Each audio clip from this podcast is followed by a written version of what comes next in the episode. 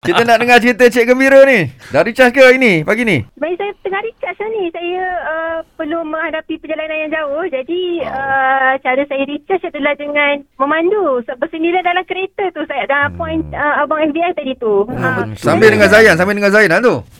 Ah mestilah saya telah call ni tahu topik hari ni kan.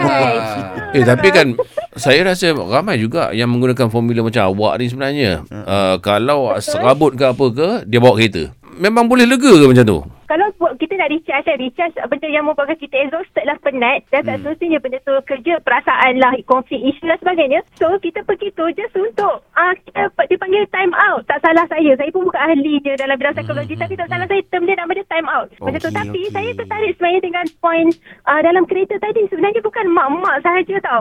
Sa- macam saya belum mak, bukan bukan bukan seorang mak atau seorang isteri pun. Tapi saya juga perlukan benda tu disebabkan kita ada parents dekat rumah kan. Ataupun kalau ke- kalau duduk dengan housemate dan sebagainya, bila kita balik dari kerja, kita tak nak effect uh, mood kita dekat kerja tu lampiaskan dekat orang lain. I mean kita channel dekat tempat yang salah.